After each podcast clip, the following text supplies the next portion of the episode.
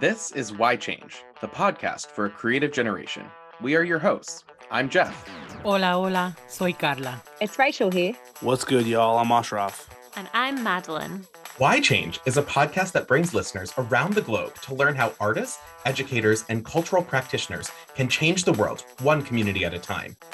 We believe that young people are our world's greatest asset and recognize that we, as the adults who are dedicated to their creative development, have work to do so they can thrive. Listeners are invited each week to learn and laugh while envisioning new creative futures through the question, why change? All right, let's get started. The 2022 ABLE Assembly, Arts Better the Lives of Everyone virtual conference, will take place on April 9th and 10th, 2022. This event is hosted by the Berklee Institute for Arts Education and Special Needs, who brings together a community of practice from across the US and around the world to learn together about pedagogy, policy, and practice at the intersection of arts and special education. You're invited to expand your knowledge with two powerful keynote presentations, tons of pre recorded workshops, and connections with colleagues in both discussion and social gatherings. We will be there collaborating with presenters from the arts and cultural, education and youth development, and special education and disability justice sectors. Together, we're going to work towards the realization of our shared vision of arts and cultural education for every young person. Please join us. Registration is open until April 6th. Learn more at www.berklee.edu slash able That's www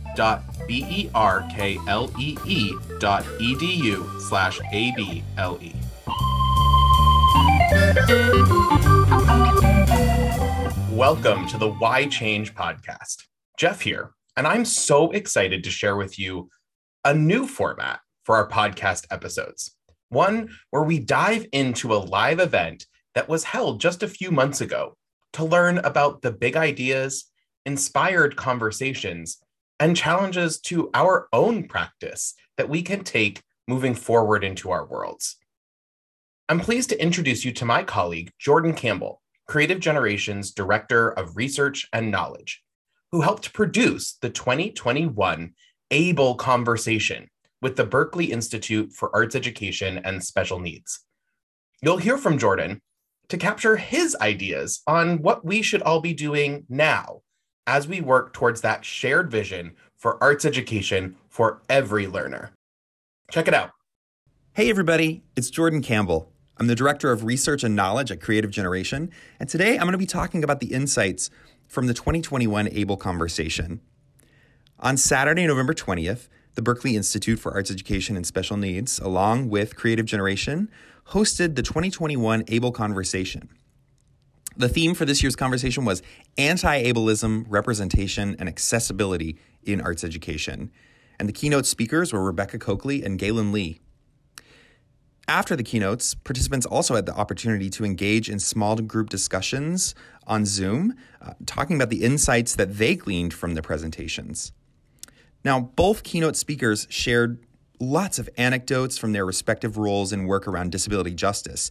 And some of the most illuminating moments were their calls to action. They challenged the audience to, quote, join the revolution of normalizing disability culture, in the words of Gaelynn Lea. Our first speaker, Rebecca Cokley, is a program officer in the president's office at the Ford Foundation, developing disability rights program strategy, the first of its kind at the organization. And prior to joining Ford, Rebecca was the co founder and director of Disability Justice Initiative at the Center for American Progress and previously served in the White House during the Obama administration. The second speaker was Gaelynn Lea, who is a musician and disability rights advocate and speaker, who also won NPR Music's Tiny Desk contest in 2016. Since then, she's toured in 45 states and nine countries, captivating audiences around the world with her unique mix of haunting original songs and traditional fiddle tunes. Miss Lea is also the Vice President of Recording Artists and Music Professionals with Disabilities, or RAMPD. I really like that acronym. During the breakout sessions, participants discussed some notable takeaways from the keynotes. Biasin, or the Berklee Institute for Arts Education and Special Needs, collaborated with the team at Creative Generation to synthesize these ideas into a few big collections of reflection. And we are going to share those takeaways with you today. The first big takeaway for me was solidarity work.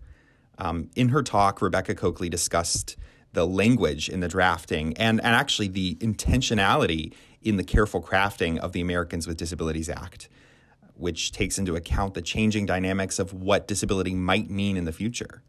It's dynamic, it's not static, it doesn't stay in place. Ms. Cokley, whose mother was influential in the passing of the ADA, reflects the views of those who helped write the legislation. But how do we write a law that's got a definition that's that elastic, that allows it to expand and contract as needed?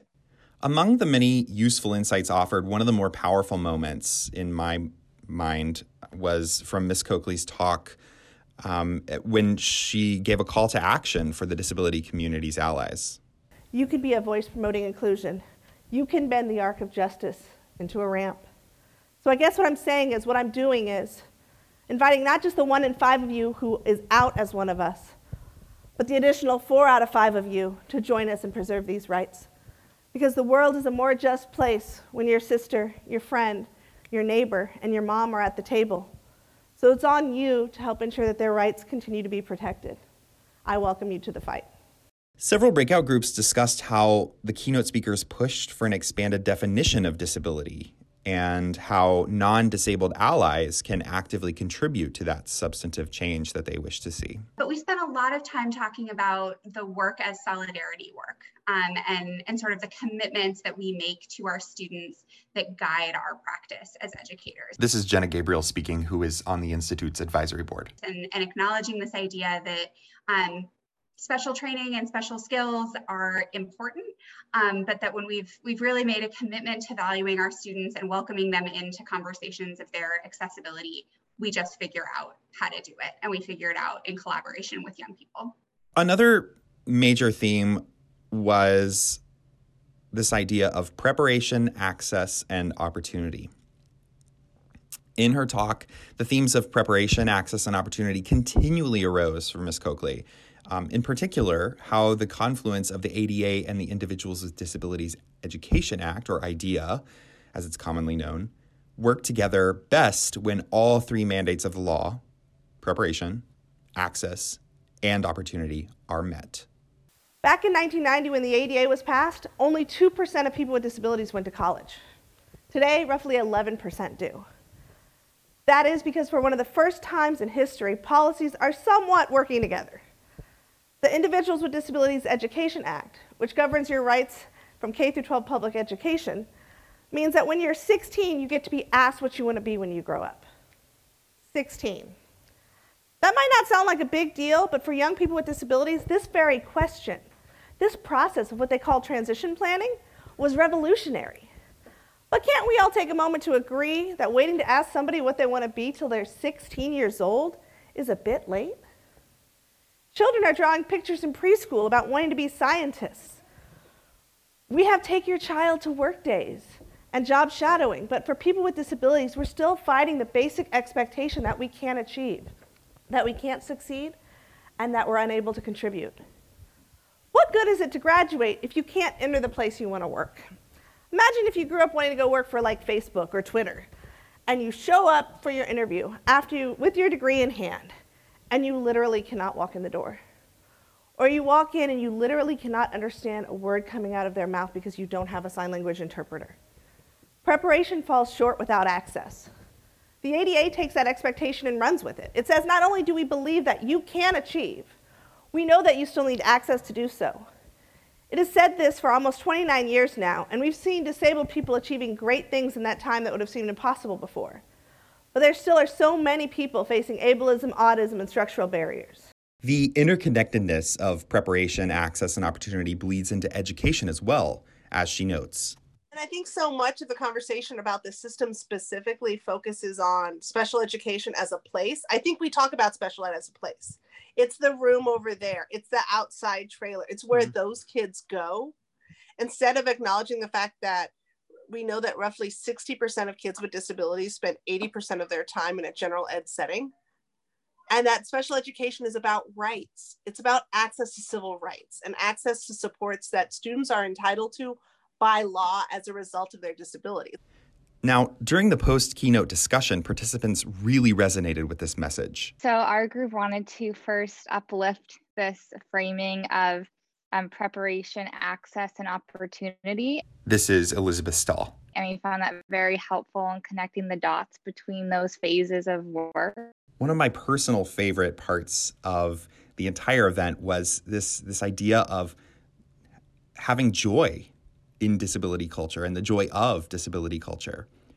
In between presenting a live performance of her deeply meaningful songs, Miss Lea shared a change in terminology and, more fundamentally, the way we view disability. To instead of embracing anti ableism, embrace disability culture.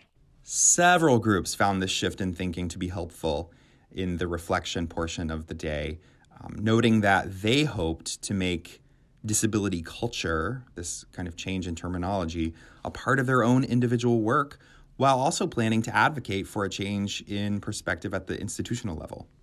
And lastly, and perhaps most importantly, there were calls to action. Upon reflection of Gaelynn Lea's call for folks to join the revolution, one discussion point summed up perfectly the overall theme of the day how we can be the revolutionary on the inside of our organizations and harness our own creative our own creativity and that creative power to not overthink um, access solutions. Elizabeth Stahl again. And just think one step at a time. What decision can I make today that furthers accessibility and inclusion in our organization? This participant's question for stakeholders in the field perfectly encapsulates the challenge ahead. And it reminds us that, you know, individual contributions really matter. Gaelynn Lea shared a similar powerful anecdote about a music teacher who made those bold revolutionary accommodations for her as a young musician. I learned the violin basically because the teacher was willing to think outside the box. So, may we all challenge ourselves to throw out our respective playbooks too. I'm Jordan Campbell. Thanks so much for joining me today. I hope you enjoyed today's episode of Why Change, the podcast for a creative generation. If you would like to support this podcast aimed at amplifying the voices of creative changemakers around the world, please consider donating through the link located in the episode's show notes. These show notes contain all sources discussed in the episode. Be sure to follow, like, subscribe, and share the Why Change podcast to make sure you and your networks get episodes delivered directly to you and that you don't miss any stories of creative work happening around the world. If you haven't already, be sure to follow us on social media Facebook, Twitter, Instagram, and LinkedIn. Also, we'd love to hear from you. You can write to us at info at creative generation.org. We would love to hear your ideas, the topics you want to learn about, and why change matters to you. This episode was produced by Jordan Campbell. Executive editor is me, Jeff M. Poulin. Artwork by Bridget Woodbury.